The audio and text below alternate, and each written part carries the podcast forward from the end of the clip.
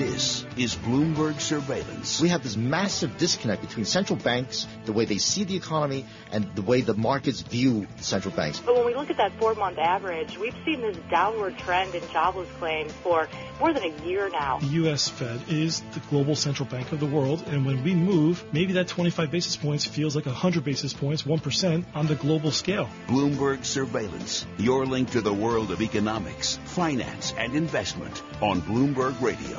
Good morning, everyone. Bloomberg Surveillance. It's a crisis over edition of Bloomberg Surveillance. Michael McKee and Tom Keene. Futures up 20, Dow futures up 146. Deutsche Bank acts they retire senior quality debt with a number of billion dollars of cold hard cash. Oil advances a dollar fifty. Other good things on the screen. Bloomberg Surveillance.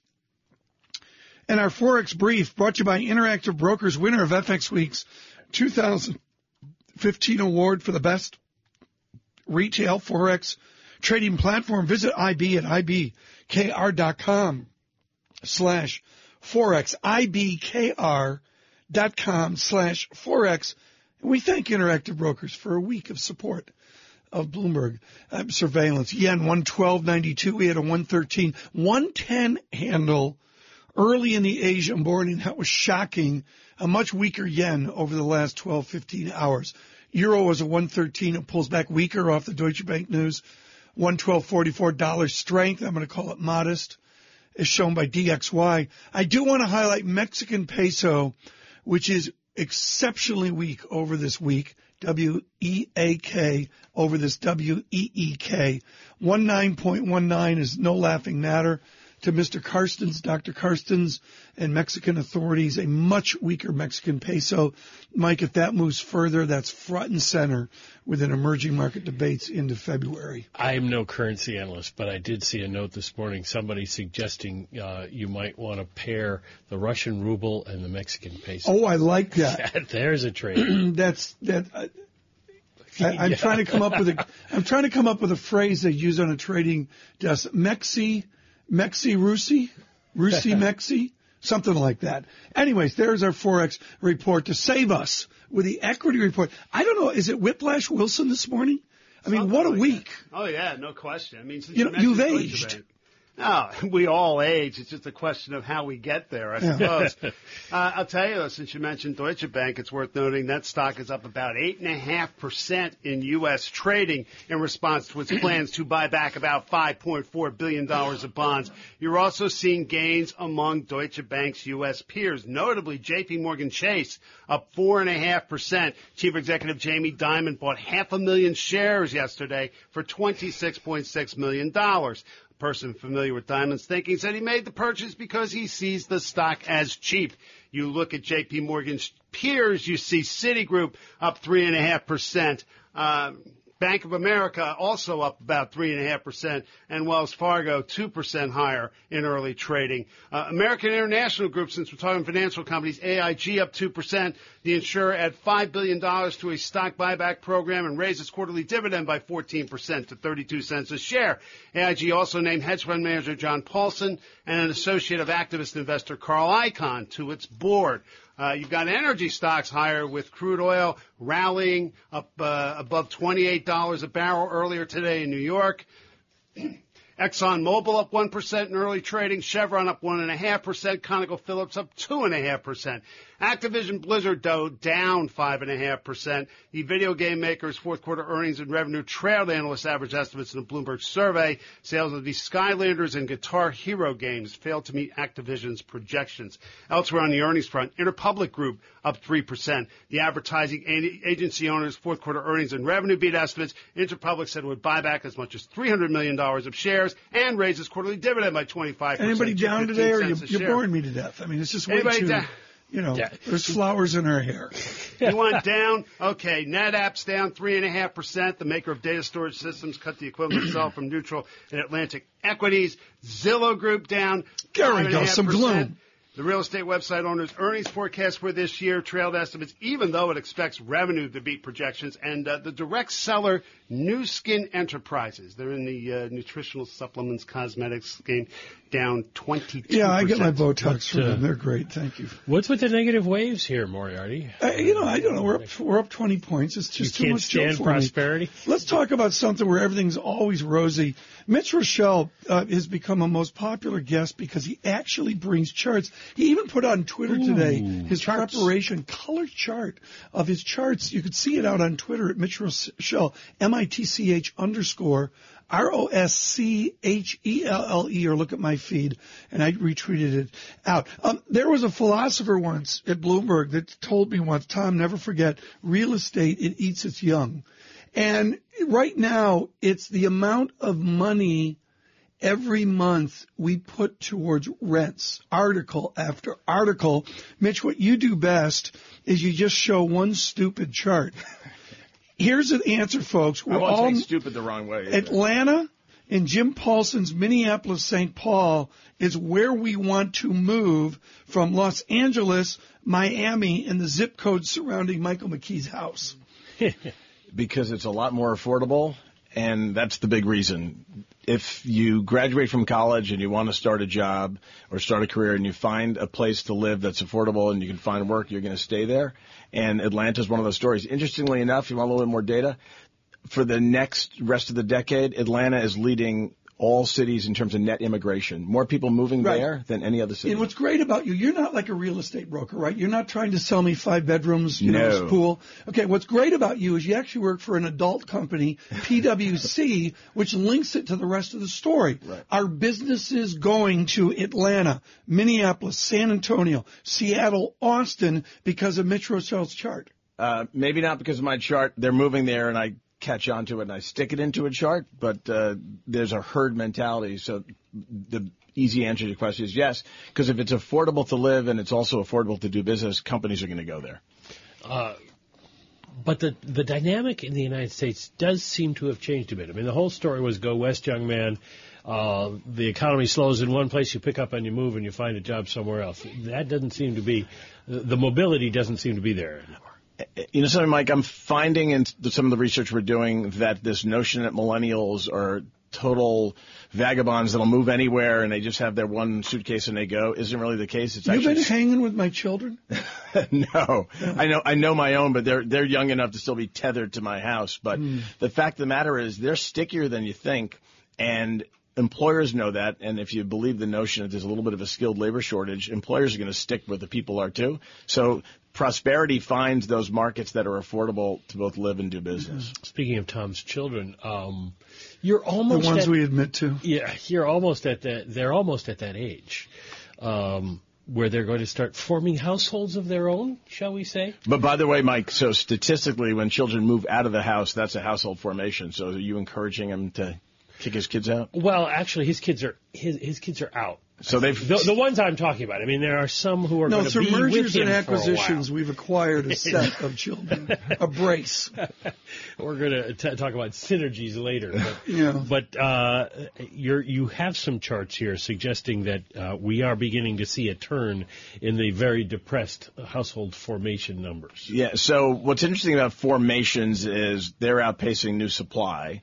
So simple supply and demand is we're creating demand by virtue of formations, and that's demand for either rentals or for for sale buying. And we haven't created supply. As a matter of fact, existing homes are at three and a half months supply. That's like the lowest it's ever been. And that's just driving prices up and edging people out. So it's becoming a little bit of a vicious cycle around affordability. And as Tom pointed out, rent affordability is becoming a much bigger issue than buying affordability, but down payment is What, the. what's your prediction of what happens? I mean, this is insane. I mean, you're not not everywhere. Yeah. And good morning across this great nation. But let's take it from Boston, San Jose, Orange County, San. I mean, it's all the places everybody's living. Right. It is it sustainable? I, I don't. I don't believe it's entirely sustainable. And San Francisco is an example. Sorry to the folks getting up early there, but San Francisco is an example of where the new additions to supply there are really on the high end, and we're not doing anything to find more affordable places. So San Francisco, people are just going to get priced out of. So where do they move if they're priced out of San Francisco is the question. How long is the commute is the discussion? How far out do they go? San Francisco is a good city from a mass transit perspective, uh, whether you're in the East Bay or on the other side of the peninsula. But the fact of the matter is, uh, mm-hmm. people are just going to move farther and farther away. And and the other thing is, as families start, you know, so one of the other things we try to highlight in this research is families are starting, and if they can't afford to be in the city because of price and they want quality education for their kids, they're going to start moving to the suburbs. So we may see a big shift where baby boomers sell their houses to millennials who want to be in the suburbs again. Sounds good. Um, well, there's we'll, we'll, talk about more about that in just a moment. I heard, an interesting story about that the other day. Um, we're talking with Mitch Roschelle from uh, the uh, PwC real estate advisory practice here on uh, Bloomberg yeah. Surveillance. And, we've got. Uh, well, well, go, go ahead, ahead, please. No, I was no, just going to note that we, we have no, uh, economic data on housing coming up next week. So, um, continuing with the idea of whether the U.S. is in good shape or not. First, we're going to check with Michael Barr and get the latest world and national headlines. Michael? Mike, Tom, thank you very much. A humanitarian task force on Syria says a new deal could provide a breakthrough to get aid to civilians in the war-torn country. The head of the Norwegian Refugee Council is leading today's meeting in Geneva on how to carry out an agreement to accelerate and expand deliveries of humanitarian aid to besieged Syrian communities starting next week. Today, the U.S., Russia, and other nations agreed to temporarily halt the hostilities in Syria within a week. The World Health Organization says it could be at least another 18 months before there are large-scale trials on a possible Zika vaccine. German Chancellor Angela Merkel has a Hollywood friend backing her open door policy in the refugee crisis. Actor George Clooney is in Berlin to promote his new movie, and he lent his support to Merkel during a meeting today. Global News 24 hours a day, powered by our 2,400 journalists and more than 150 news bureaus around the world. I'm Michael Barr. Michael Barr, I saw the Clooney headline with Merkel, and I thought it was a government official. No. I didn't put Mr. Clooney together with the chancellor. Mr. Clooney himself. She will do anything to hang out with George Clooney. Bloomberg's uh, market drivers report brought to you by your Mercedes-Benz Tri-State dealer. When it comes to winter elements, put your best four wheels forward with Mercedes-Benz 4MATIC all-wheel drive. Visit your Mercedes-Benz Tri-State dealer for a test drive today. Global business news 24 hours a day at Bloomberg.com, the Radio Plus mobile app, and on your radio. This is a Bloomberg Business Flash. And I'm Karen Moskow. U.S. stock index futures are rising with the S&P 500 poised to snap its longest losing streak since September as crude prices rebounded and data showed retail sales increased for a third month in January. We check the markets every 15 minutes throughout the trading day on Bloomberg. S&P E-mini futures up 19 points, Dow E-mini futures up 141, Nasdaq E-mini futures up 40. The DAX in Germany is up 2.1%. 10-year Treasury down 1030 seconds, the yield 1.69%, yield on the the two-year 0.66%. NYMEX crude oil is up 6.4%, up $1.67 at $27.88 a barrel. COMEX gold down 9 tenths percent or $11.30 to 1236.30 an ounce. The euro, $1.1246. The yen, 112.87. And that's a Bloomberg Business Flash. Tom and Mike. Karen, uh, thanks so much. A Bloomberg Surveillance this morning brought to you by CIT. From transportation to healthcare to manufacturing, CIT offers commercial lending, leasing, and treasury management services for small and middle market businesses. Learn more at CIT.com. Put knowledge to work. And we thank CIT for uh, their uh, support. Michael McKee, um, we've, we've made it official. You and I are putting 142% of our income into rent and ownership. We're miserable, but there's a whole other country out there. Help us with Mitch Roschelle. uh, well, at this point, uh, the question becomes: What can the people who are now forming the household, etc., what can they afford? Prices have been rising faster than incomes. In 2008, of course, that was a real problem. It doesn't seem to be as much of an issue today, although it just makes it a little bit harder. Right. So the easy answer is the trend we're seeing is existing homes selling 10 times more than new homes. So what's really happening is if you can scrape together that down payment, people are buying fixer uppers and it, the do-it-yourself craze makes sense because if you're fearful, even though prices are going up, if you're fearful that you could somehow lose money in that house, why don't you create equity and value by fixing it up? So that's that's the sort of advice that I have for new couples is buy whatever it is that you can afford, even if it needs a lot of TLC, and fix it up and create value for yourself. The other question about um, prices is uh, what you have to pay to borrow the money.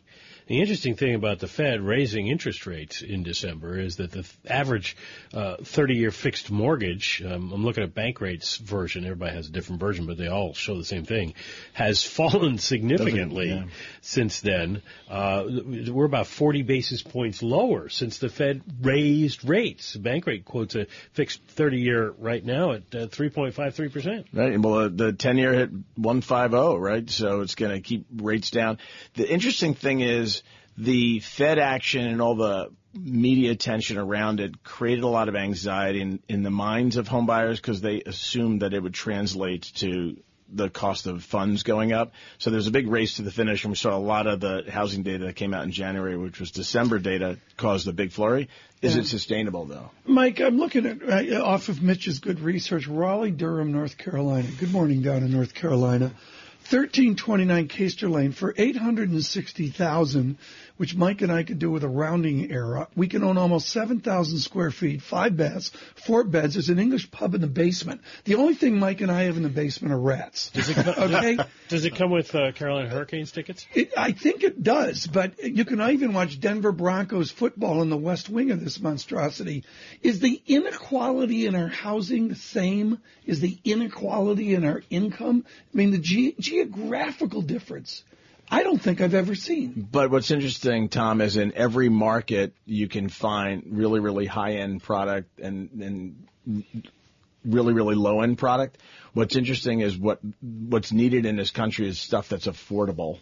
And people aren't. Why built- can't we manage a policy so Toll Brothers not to pick on them, but they've got great stuff on Lexington Avenue here, can do what you just said.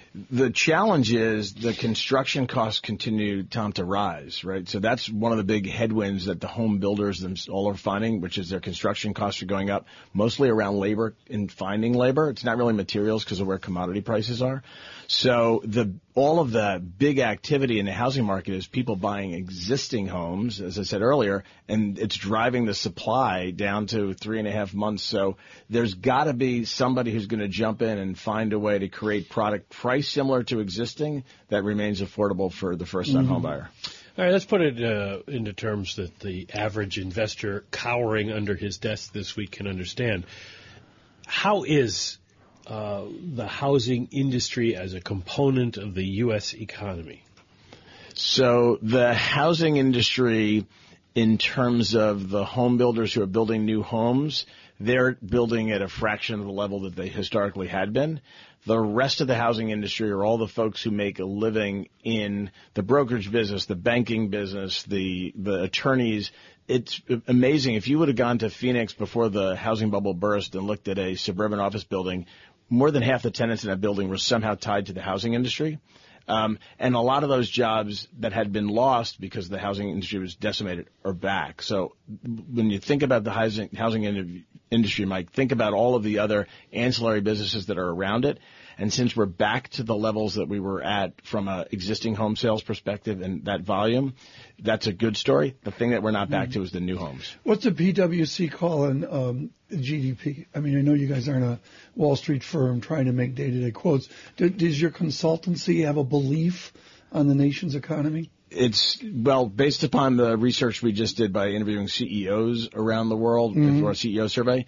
Um, there's a lot more pessimism around GDP growth globally than there was a year ago. So our call on GDP would probably yeah. be not hitting expectations. My research is the PwC Davos Wednesday afternoon kickoff has the best hors d'oeuvres of the uh, week. Real, interesting. I'm to. That's my that's my serious. Tell Sam it's my serious major analysis. So we, it's in the basement of the Belvedere Hotel. We win best hors d'oeuvres. You win best, best hors d'oeuvres. With, Jamie, JP Morgan's a, a tie, tie vote. But you guys, and it's it's because it's early in Davos. No one's exhausted when they go to your soiree. Is there a particular item that suits your fancy in the order? They have the Swiss lentil soup that they sort of wander by you. That's Ooh. exquisite. I will. I will make sure Sounds that interesting. all of the people hear that positive feedback. Please have important feedback. Mr. Roschelle, thank you so much with PwC uh, on real estate. And really, folks, this is going to be one of our themes this year: is percentage of your income going to rent and home ownership? Is uh, well, it's a I don't know if it's a scandal, but it's a fact. It is stunning in some of our geographies. Coast to coast, Bloomberg surveillance. The Bloomberg Ski Report is brought to you by Land Rover. If it's in your nature to cast off the everyday and seek adventure, the Discovery Sport was built to help your search. Visit Land Rover at tristate.com for special offers during the only adventure sales event, Land Rover, above and beyond.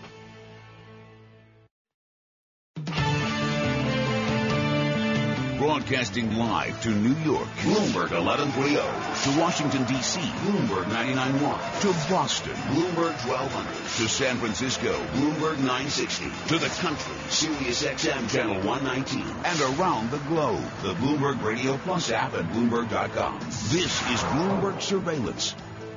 Good morning. I'm Karen Moskow, along with Tom Keene and Michael McKee, and the opening bell brought to you by SEI. Imagine when cognitive computing shapes the experience you create for your investors. See how SEI's global operating platform can be your catalyst for business intelligence at seic.com/imagine.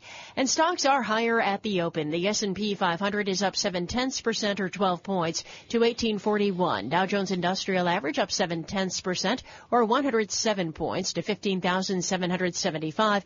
The Nasdaq is up 9 tenths percent or 39 points to 4306. 10-year Treasury down 1030 seconds. The yield 1.69 percent. Yield on the two-year 0.66 percent. NYMEX crude oil up 7.1 percent, up $1.85 to $28.06 a barrel. COMEX gold down 1 percent or $12.30 to 1235.40 an ounce. The euro, $1.1243. The yen's at 112.90. Tom and Mike. Karen, uh, thanks so much. Mike, I want you to bring in our next guest, but I want to say this, folks. It has been an extraordinary week. Uh, Michael McKee and I have a team behind us that pushes, I'm going to say 15, but Mike, to be blunt with technical, it may be 20 people who have made this crazy week going. We've been flabbergasted by the quality of the conversation, the perspective, the insight of guests. And Mike, it's nice to finish strong.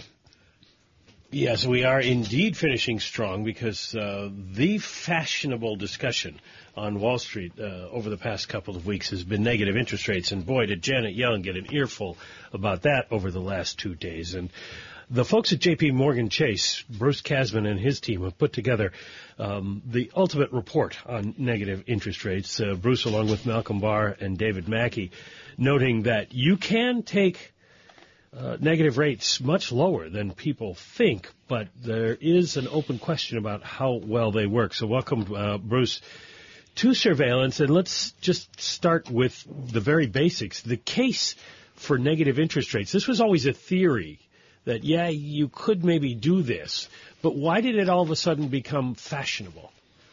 Well, let's even step back a little further and just say this: the case for negative rates and the case for monetary easing right now is that we've had a, a global economy that has slowed. We have financial markets which have have sold off, and if you look back in past experiences, even when those experiences haven't represented an economy going into a recession, usually central banks have come and have provided insurance. Our, our estimates are that in the current environment, particularly looking at what's happened to global industry, uh, you probably should be getting in the developed market economies something like 75, 100 basis points easing.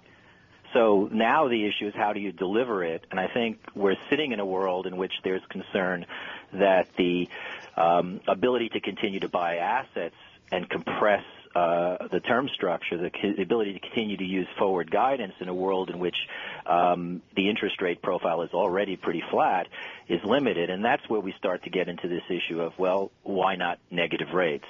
Uh, negative rates have been, I think, questioned because of the existence of currency uh, so that both banks and non-financials can move um, out of negative rate uh, instruments. But I think what Europe has been doing and now Japan is experimenting this in ways that shows that um, there are ways to structure a negative rate environment that to some degree uh, limits that and therefore allows the policy stance to move significantly into negative territory. Yeah, I mean, the, the, the basic simplification of what you're talking about is if I have to pay you to store my cash, then I'm just going to keep it under the mattress. Exactly. And, and the banks, I guess, are finding out that isn't necessarily true, at least at the level of rates that they have now, because there are costs to keeping it under your mattress. There are there are large costs, particularly for big institutions, and the other side of this is that central banks are starting to generate schemes where they're realizing the amount of the reserve position of the banking system that you actually have to tax with negative rates to get rates go low uh, is actually pretty small. So they're creating these tiered systems that are not creating big incentives for central banks uh, for for banks, excuse me, to change their uh, their structures in a way that would be required to start holding large amounts of cash. Within this is the side debate that negative rates affect institutional behavior, but are basically useless until they affect citizen and I might say voter behavior as well. If we drive to the shocking negative rates you model, not predict, but model, if point, if 0.75 negative becomes negative 2, or negative 2.2, whatever that number is, will that filter over into a direct effect on the citizens of a given nation? Well, that's I think that's the the the, the key question, and I think there are there are two at least two issues here. One is there's a strong bias, I think, both on the part of policymakers and also on the part of banks, not to push yep. uh, retail deposit rates negative. And if you're going to create a structure where wholesale rates go negative and retail doesn't, uh, you create segmentation in the financial system, yep. and it's much more questionable of whether you're going to get the bang for the buck. So I think that's that's one issue. There's some technical issues around that as well. The second issue I think is a is a more general one, which is uh, as you lower interest rates in the current environment, uh, given the um, the frustration with central bank effectiveness up till now, are you going to limit the ability that that has to influence expectations, uh, to affect uh, um, behavior with lower interest rates, and especially the questions. There's always an income effect which goes against uh, the positive effects of encouraging people to dissave, and whether in this environment those income effects actually turn out to be, be- bigger. Uh, Mike, Mike, what does it say about doing uh, income and substitution effects with Bruce Kasman on a Friday morning? Oh, I mean, it doesn't nothing, get better than this. Nothing better than this. um, we we want to get into some specifics in a few minutes, but first, just in general, um, the the one fallacy with um, trying to encourage consumers to dissave or um, institutions to make more loans is uh, you, you can lead a horse to water. Uh, basically. But if people don't want to borrow and don't want to spend for whatever psychological reason, uh, they're not going to. I, I think that's look. I think there's a very basic point here that we don't know how the transmission is going to work in the current environment and especially pushing significantly into negative territory. However, we have to weigh that against the possibility that if we are in a weak economic environment, we're going to need more stimulus. Mm-hmm. We don't have the hopes that fiscal policy can come in and save the day and we're weighing the use of negative rates against the use of other unconventional measures, which also are questionable in terms of how far they're going to go. So at one point we're trying to make is if, if we do go into a bad economic situation, I think central banks are going to likely experiment and they're likely to combine a negative rate strategy with further unconventional measures uh, along the lines of what we've seen up till now. 20 seconds and we'll come back and talk about this. If they do that, do they do it with stability and can they boost economic growth? I, I think my answer is that they can, but I think the bang for the buck would be less than a similar size move in positive rate territory. Thank you. Thank you. That's exactly where we're going to go. Bruce Kasman uh, leads the charge at J.P. Morgan. This has been an extraordinary week centering around J.P. Morgan's landmark research of, I'm going to say, two years ago now on the terminal value. We will do that next. We'll talk with uh, Michael McKee Bruce Kasman. Uh, Mike, I, I, just think we've got to revisit what the new terminal value is. Somehow I think we're going to hear it's lower. I, I think. It's just possible that we would hear that. We're up 106 points, 15,767. The VIX in as you would expect, some complacency out there after a wild week. 27.26, a negative 0.88. point move on the VIX. West Texas 28 handle, $28, 16 cents a barrel, up almost two big dollars.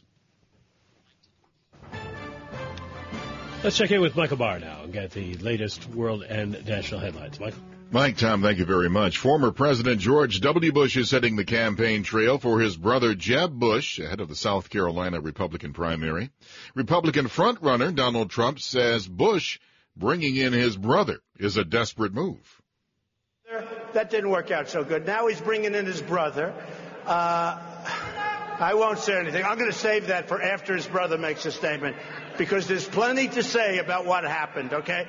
Jeb Bush disagrees with Trump. What Donald Trump says about my brother uh, has no relevance to this. He is popular because he kept us safe. People here are pro-military, pro-veterans. My brother served as commander in chief, and people respect that. Hillary Clinton is accusing Bernie Sanders of diminishing President Obama's record and shortchanging his leadership. Sanders called that a low blow and has supported the president. The two Democratic presidential candidates sparred for two hours last night in Milwaukee. The World Health Organization says it will be at least 18 months before a Zika virus vaccine will be available for large-scale trials.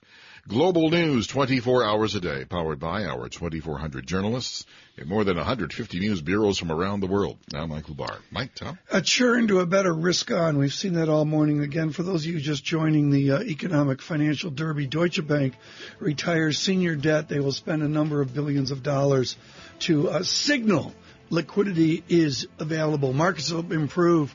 Dow up 122 points. Stay with us with Bruce Kasman, JP Morgan, Bloomberg Surveillance.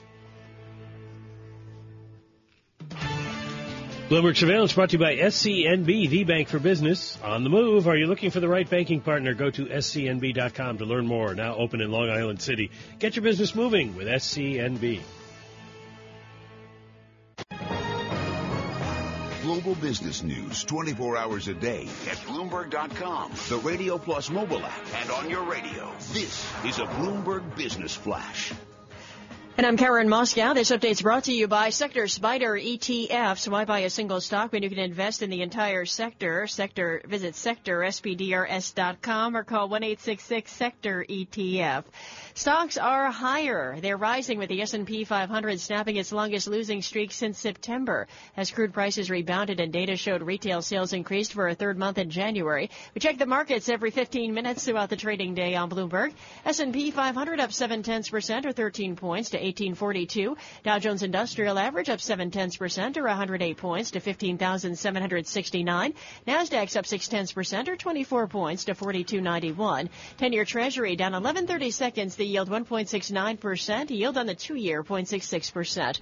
NYMEX crude oil up 6.9% or $1.81 to 28.02 a barrel. COMEX gold down 8 tenths percent or $10.10 to 1237.40 an ounce. The euro $1.1251. The yen 112.89. Deutsche Bank saying it plans to offer to buy back about $5.4 billion of bonds in euros and dollars as it seeks to reassure investors that its financial position is solid. And retail sales increased for a third straight month in January. The two tenth percent increase matching the previous month's advance that was initially reported as a decline. That's a Bloomberg Business Flash. Tom and Mike. Karen, uh, thanks so much. This morning, Bloomberg Surveillance brought to you by CBOE RMC. Come to the CBOE Risk Management Conference February 29th to March 2nd, February 29 to March 2 at the Hyatt Regency, Coconut Point, Florida. Register and learn more at cboermcus.com. That's cboermcus.com. One of the great things about Harm Bandholz of Unicredit is his English has really gotten good, but because it's his German in the English language, Mike, he writes with a bluntness that you don't see in most market economic notes. Quote, there are no signs whatsoever that the growth engine of the U.S. economy is starting to sputter. Quite the contrary. Classic Bandholz. Consumer spending has shown some impressive momentum at the beginning of the year. You love Harm Bandholz. He is so direct. Yes. Bruce well, Kasman would yes. never write that. Well, Bruce, the number is not too bad today. Um, and uh, we talk about the U.S. economy in just a moment. I do want to go back to the idea of negative rates and how it's affecting other economies. Uh, we have seen them. Uh, they haven't even officially go, gone into effect in Japan. And um, uh, I guess the snarky way to put it would be, how's that working out for them? Um, you know, you look at the currency, and uh, it is going the opposite direction from what they want, suggesting that maybe this isn't the cure-all that central banks would hope it to be. Well, it's certainly not a cure-all, and we shouldn't expect it to be one. And and and I totally agree that the experience in Japan so far has not been one that's been in line with what policymakers would have expected. But I think we have to take the broader you know, picture here and recognize how turbulent financial markets have been for a lot of reasons here, and also recognize we've been experimenting with negative rates in Europe for over a year now, and the results there are modestly encouraging. You've been seeing pass through. Uh, you haven't been seeing a, a movement of, of money into cash in any size. Um, and I think, you know, taking the picture broadly, the jury is still out, but I wouldn't take the Japanese experience of the last couple of weeks as a very strong sign of anything in terms of how this this is going to work. Uh, what about in the U.S. though? Uh, one of the things that Fed has been very worried about is uh, we have a very strong and important money market uh, system, and uh, you know if you're a business who relies on commercial paper to you know maybe make payrolls or to, to pay uh, some of your invoices, how are you going to feel about negative interest rates? Well, I think for sure there's there's issues the Fed is is concerned about. Um, I think in addition we should recognize Fed policy rates are at plus 0.5 on the deposit rate right now, so there's actually room to maneuver if you need to provide support without even thinking about going negative on on rates. Um, and I think this is a, a very good reason for thinking that if the Fed is going to do this, it's only going to do so in, a, in an environment in which the economy feels like it's under enormous stress going into recession or something uh, like that. Um, so I think those are important issues. There are other technical issues the U.S. has to deal with, but I also think the idea here is that the Fed, if the economy is really under risk, is going to recognize the money market funds are going to get hurt here, but that's not going to be their primary concern, and they're going to believe this is more of a transitional issue that, you know, requires moving slowly than than it, than it actually prevents them from going negative. Bruce, one of I know you hang on the radio show here, uh, you know, every minute that we're on all through your morning, but within that, one of our themes today has been when do the central bankers witness Draghi's speech in Brussels on Monday? Just begin to say to institutional authorities, we're done. We can't do any more. We'll continue to be responsible. We'll continue to be good citizens. As you say, we'll do a blend of negative rates and the other stuff, but you guys got to finally step up and do something. Are we anywhere near that nirvana? I, I, I don't think that's nirvana, and I don't think that's the the right thing to do. In fact, we ran that experiment in Japan for 15 years. Fair, fair. It uh, it was uh, putting Japan on a path which I think was quite distressing. I mean, the end of the day, we have limited tools. We have um, problems that we can't coordinate monetary and fiscal policy. But central banks have mandates, and I think as long as they're not hitting their mandates, they're going to have to look within the, the realm of what's uh, appropriate and legal uh, to try and, and, and create and innovate uh, greater stimulus and monetary conditions. And I think that's the that's probably the key message here is don't underestimate um, the ability of central banks to innovate and uh, and do things. Uh, whether they'll be effective or not, I think, as we've talked about, is a big uncertainty. Well, let's talk about whether uh, they might be needed or not. You know, to at this point, we don't need them. But uh, what is your outlook for the U.S. economy? Uh, Janet Yellen kind of uh, left it so uh, no matter whether you're a bull or a bear, you, you could have it either way. Well, I think um, our outlook is that the economy is being buffeted by some fairly powerful uh, external shocks. We're creating a lot of divergence in sectors. Uh, we do think that the economy can continue to grow here at about a, a 2% or so pace. And, and I would agree uh, with what you were talking about a moment ago that today's retail sales report and some other data, last Friday's payroll report, are consistent with a stronger first quarter than, than the previous quarter by a fair amount. Um, but I think you know the concern we have is that within divergences, within these powerful shocks, there are imbalances being created in the economy which do generate some risks. And the big one we're worried about is the profit squeeze on corporates right now. And I, I'd note that that's not just because of the dollar and not just because of weakness abroad. It's also because of the very poor productivity performance right now. Mm. And our biggest concern is that while we haven't seen the reaction in a negative way yet, that the squeeze on profits could get businesses to turn uh, more negative here and then begin to create more downward momentum. It's not our baseline, but it's certainly a risk we think is more elevated right now. Bruce, when you look at the week, and I, I know it's exceptionally sensitive for you to comment on your good competitors, and I had a chart this morning that showed the the relative performance of, of your shop versus many others in equities. Um, we, we've tested the derivative markets this week. When you deal in your financial economics at JP Morgan, do you have a confidence on what's on the global balance sheet? Are we smarter about what we have on a balance sheet than we were in July of 2007? Well, leaving aside the specifics of JP Morgan performance, as we look Mm. across the landscape for banks, certainly I think the situation is, is not only a lot better in terms of bank balance sheets, in terms of capital positions, um, but it's also, I think, a situation where banks are not exposed in a, in a big way, at least not banks in the U.S., to the kinds of um, uh, stress points that are hitting the energy sector and some of the emerging markets that are weak.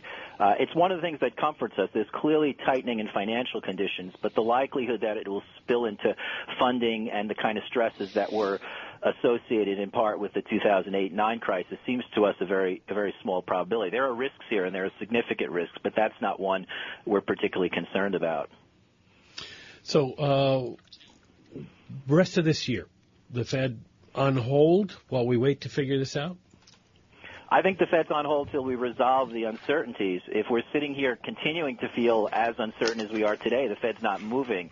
But there's, you know, there's an unfortunately elevated chance which we put at about 30% that the economy breaks down over the next few months. And you know we might then be talking much more seriously about negative Mm. interest rates. However if we don't and we're growing 2% the unemployment rate is tightening and cr- financial conditions uh, stabilize we still think the Fed's right. going to be tightening in the second half of the year Uh, Bruce Kasman, thank you so much. He leads a shop of economics at JP uh, Morgan. We would point out that one of the joys of speaking with Dr. Kasman is the comments on a probability of an outcome rather than the certitude, which has permeated so much of the debate uh, this week. Michael McKee, final I mean, green on the screen, Michael McKee, we're 200 and some points below Dow 16,000.